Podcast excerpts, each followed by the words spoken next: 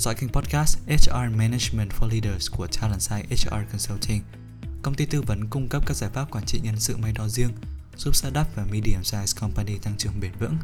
Kênh podcast này là nơi bạn có thể lắng nghe các góc nhìn, kiến thức thực tiễn về quản trị nhân sự, giúp doanh nghiệp xây dựng chiến lược con người một cách hiệu quả, tạo lợi thế cạnh tranh trên thị trường. Nếu quan tâm tới chủ đề trên, đừng quên theo dõi kênh podcast của chúng tôi, cũng như gửi các câu hỏi thông qua website hoặc hòm mail của Talent Site.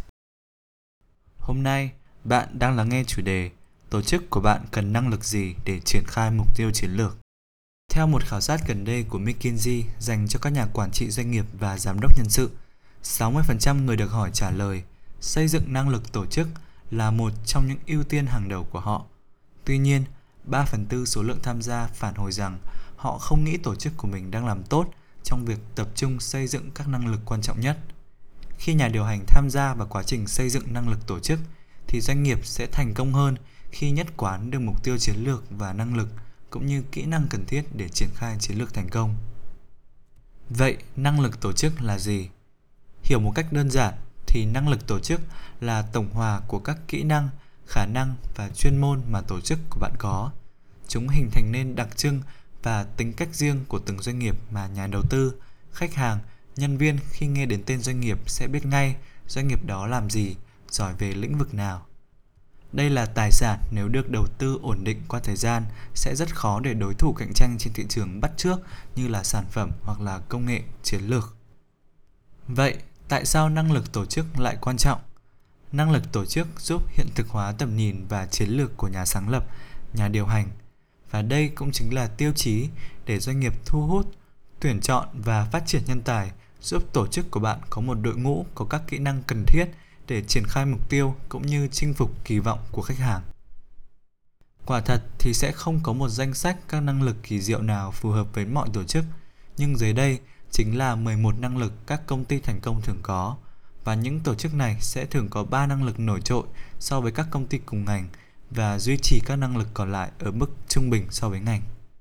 Chúng ta hãy cùng điểm qua 11 năng lực phổ biến trong podcast lần này – Mở đầu danh sách đó chính là challenge, năng lực thu hút, khuyến khích và giữ chân nhân tài có năng lực, có nhiệt huyết và có tính cam kết cao.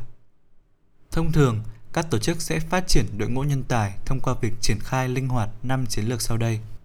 Build, áp dụng khi doanh nghiệp có nhân tài tiềm năng và có thời gian để phát triển. Buy, khi doanh nghiệp không có sẵn nhân tài có bộ kỹ năng và trải nghiệm phù hợp với chiến lược mới. Borrow, doanh nghiệp cần xác định mảng kiến thức nào doanh nghiệp nên thuê ngoài, từ đó thuê chuyên gia, tư vấn thay vì phải tuyển nhân viên chính thức để tiết kiệm chi phí và đi nhanh hơn. Transform Doanh nghiệp xác định mảng công việc nào trong tương lai sẽ không còn hay không phù hợp và cần đào tạo lại hoặc đào tạo nâng cao. Và cuối cùng là Retention Thiết kế và triển khai lộ trình sự nghiệp để giữ chân nhóm nhân tài tiềm năng, nhóm thành tích cao và nhóm chủ chốt. Năng lực thứ hai đó chính là speed, tốc độ, tức là khi tổ chức rất giỏi trong việc hiện thực hóa các thay đổi quan trọng một cách nhanh chóng. Tốc độ sẽ đề cập đến khả năng của tổ chức trong việc nhận ra cơ hội và hành động nhanh chóng khi khai thác thị trường mới và phát triển sản phẩm mới hay triển khai quy trình kinh doanh mới. Tiếp đến chính là năng lực thứ ba, share mindset. Đó là khi doanh nghiệp có văn hóa và bản sắc rõ nét, phản ánh những gì mình đại diện và cách mọi người trong tổ chức làm việc. Và để đánh giá năng lực này, hãy yêu cầu mỗi nhân viên trong tổ chức của bạn nói lên 3 điều mà doanh nghiệp của bạn muốn được biết đến bởi những khách hàng tốt nhất của mình trong tương lai.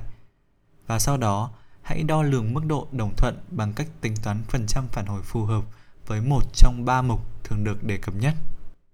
Tiếp đến chính là năng lực thứ tư, accountability. Doanh nghiệp xuất sắc trong việc đạt được năng suất lao động cao.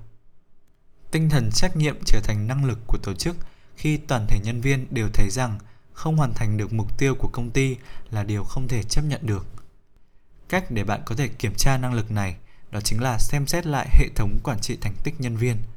Cụ thể hơn, khi nhìn vào form đánh giá thành tích của nhân viên, bạn có biết được mục tiêu và chiến lược kinh doanh hay không?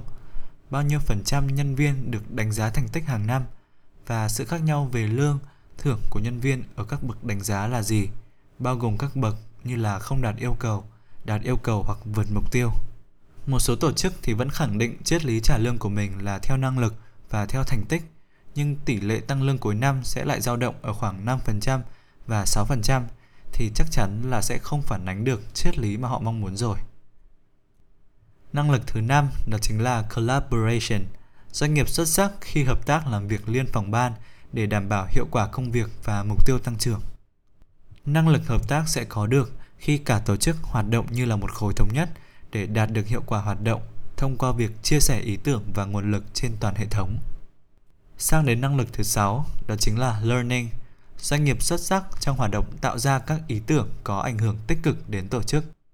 Các tổ chức tạo ra ý tưởng mới thông qua so sánh các chuẩn mực với các đối thủ cùng ngành, thử nghiệm các ý tưởng mới, thu hút các kỹ năng mới mà tổ chức không có thông qua hoạt động tuyển dụng nhân tài hay triển khai hoạt động liên tục cải tiến.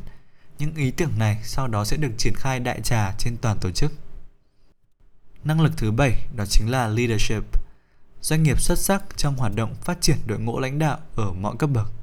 Các công ty nhất quán trong hoạt động phát triển đội ngũ lãnh đạo sẽ luôn có các nguyên tắc lãnh đạo rõ ràng và coi đó là tiêu chí để tuyển chọn đội ngũ từ bên ngoài, lên kế hoạch đào tạo hàng năm cũng như làm tiêu chí để phát hiện đối tượng tiềm năng cho các chương trình phát triển lãnh đạo trong tương lai. Tiếp theo chính là năng lực thứ 8, Customer Connectivity. Doanh nghiệp xuất sắc trong hoạt động xây dựng mối quan hệ với khách hàng thông qua phát triển tổ chức theo định hướng lấy khách hàng làm trung tâm. Năng lực thứ 9 đó chính là Strategic Unity, doanh nghiệp xuất sắc trong việc truyền tải và chia sẻ mục tiêu chiến lược tới toàn thể nhân viên. Nhất quán chiến lược được tạo ra ở cả ba mức độ, nhất quán về tinh thần, hành vi và quy trình thực thi. Để đảm bảo sự nhất quán ở cấp độ tinh thần, bạn cần đảm bảo toàn thể nhân viên từ trên xuống dưới đều biết được công ty đang theo đuổi chiến lược gì và vì sao nó lại quan trọng như vậy. Để đánh giá sự nhất quán về hành vi, bạn có thể hỏi xem nhân viên của mình dành bao nhiêu thời gian của họ cho các công việc liên quan trực tiếp đến mục tiêu chiến lược của công ty. Tiếp theo đó chính là năng lực số 10, Innovation. Doanh nghiệp xuất sắc trong hoạt động quản trị, phát triển sản phẩm, phát triển kênh phân phối và đổi mới chiến lược. Những doanh nghiệp xuất sắc trong năng lực đổi mới sẽ luôn tập trung vào các mục tiêu đổi mới trong tương lai thay vì mãi hoài niệm về các thành tựu trong quá khứ ở tất cả các mảng như là phát triển sản phẩm, cải tiến quy trình vận hành, chiến lược kinh doanh, chiến lược kênh phân phối, nhận dạng thương hiệu hay dịch vụ khách hàng. Năng lực này có thể được đánh giá thông qua các chỉ số như là doanh thu hay là lợi nhuận từ các sản phẩm, dịch vụ mới trong 3 năm vừa qua. Và khép lại danh sách chính là năng lực số 11, Efficiency. Doanh nghiệp quản trị tốt chi phí hoạt động mà không ảnh hưởng tới chất lượng sản phẩm, dịch vụ thông qua việc thiết kế lại, tổ chức lại hoặc tái cấu trúc. Efficiency hay hiệu quả hoạt động chính là năng lực dễ nhất để nhận biết. Tỷ lệ hàng tồn kho, chi phí lao động trực tiếp và gián tiếp, chi phí bán hàng, vân vân. Các chỉ số này đều dễ dàng nhìn thấy trên báo cáo kinh doanh của doanh nghiệp. Vậy, làm cách nào doanh nghiệp có thể tiến hành đánh giá năng lực tổ chức? Giống như kiểm toán tài chính để kiểm tra dòng tiền hay tiến hành đánh giá 360 độ để đánh giá hành vi, năng lực lãnh đạo. Đánh giá năng lực tổ chức giúp bạn quản trị tốt tài sản vô hình của doanh nghiệp và tập trung vào những năng lực quan trọng nhất để triển khai chiến lược thành công. Bạn có thể triển khai hoạt động này trên phạm vi toàn công ty hay trên từng đơn vị kinh doanh, bởi trên thực tế thì mỗi đơn vị kinh doanh sẽ có chiến lược và mục tiêu riêng nên có thể bộ năng lực sẽ không trùng khớp hoàn toàn trên phạm vi toàn hệ thống, đặc biệt đối với các doanh nghiệp có nhiều lĩnh vực kinh doanh. Dưới đây chính là quy trình triển khai bạn có thể tham khảo. Quy trình triển khai này bao gồm 5 bước và ở bước đầu tiên thì đội ngũ lãnh đạo cần liệt kê các năng lực giúp tổ chức có được thành công. Bạn có thể tham khảo 11 năng lực chung được áp dụng phổ biến nhất hiện nay mà chúng tôi vừa giới thiệu ở phần đầu podcast. Trong bước này thì đội ngũ lãnh đạo cũng cần đưa ra tiêu chuẩn mà tổ chức cần đạt được cho từng năng lực được lựa chọn. Sang đến bước thứ hai, đội ngũ quản lý cấp trung trở lên sẽ tham gia đánh giá. Với mỗi năng lực thì người tham gia được yêu cầu đánh giá năng lực hiện tại của tổ chức. Tiếp theo chính là bước thứ ba, chia sẻ báo cáo với đội ngũ quản lý cấp cao và cấp trung. Sau đó thì bạn sẽ lên kế hoạch để cải thiện. Sang đến bước thứ tư, đó chính là chọn ra 3 năng lực quan trọng nhất để triển khai chiến lược thành công. Nếu tư duy một cách thông thường thì các doanh nghiệp sẽ tập trung vào việc cải thiện các năng lực đang ở mức dưới chuẩn. Tuy nhiên thì các nhà điều hành và các chuyên gia tư vấn hàng đầu đều có cùng quan điểm là hãy nên tập trung vào các năng lực đang là thế mạnh của tổ chức và ảnh hưởng trực tiếp đến việc triển khai chiến lược thành công. Chính vì vậy, bạn và đội ngũ của mình vẫn nên tập trung vào những năng lực đang được đánh giá cao và quan trọng để duy trì thế mạnh của chúng, để mỗi khi khách hàng và nhân viên nghĩ về thương hiệu, những đặc điểm đó sẽ luôn hiện ngay trong tâm trí của họ. Một điều quan trọng khác mà bạn cần lưu ý, các năng lực sẽ có sự tương thuộc và liên kết với nhau. Ví dụ như khi bạn muốn nâng cao năng lực speed, tốc độ, nhưng mà để đẩy nhanh tốc độ thì năng lực học nhanh, learning hay năng lực hợp tác, collaboration cũng cần được cải thiện. Nghĩa là một năng lực khi được tập trung thì nó sẽ cải thiện các năng lực khác liên quan. Hay ví như sẽ không có một năng lực nào sẽ được xây dựng nếu không có người lãnh đạo. Vì vậy thì khi bạn cải thiện chất lượng năng lực lãnh đạo thì năng lực thu hút nhân tài, talent hay năng lực hợp tác trong tổ chức, collaboration cũng sẽ được cải thiện. Vì vậy, bạn sẽ cần tìm ra năng lực bao trùm và quan trọng nhất và có tầm ảnh hưởng để tập trung. Và bước thứ năm cũng chính là bước cuối cùng, hãy lên một kế hoạch thật cụ thể và rõ ràng để đạt được mục tiêu. Bạn hãy nhớ là kế hoạch có hay đến mấy nhưng thiếu đi sự thực thi xuất sắc thì mãi vẫn chỉ là một kế hoạch trên giấy. Để có được kết quả như kỳ vọng thì doanh nghiệp cần năng lực và kỷ luật thực thi từ trên xuống dưới và lãnh đạo chính là người tạo ra văn hóa của tổ chức. Vì vậy, hãy cùng đội ngũ quản lý của bạn làm gương để xây dựng văn hóa thực thi xuất sắc trong tổ chức của mình bạn nhé. Cảm ơn vì đã dành thời gian lắng nghe và tham khảo podcast của chúng tôi.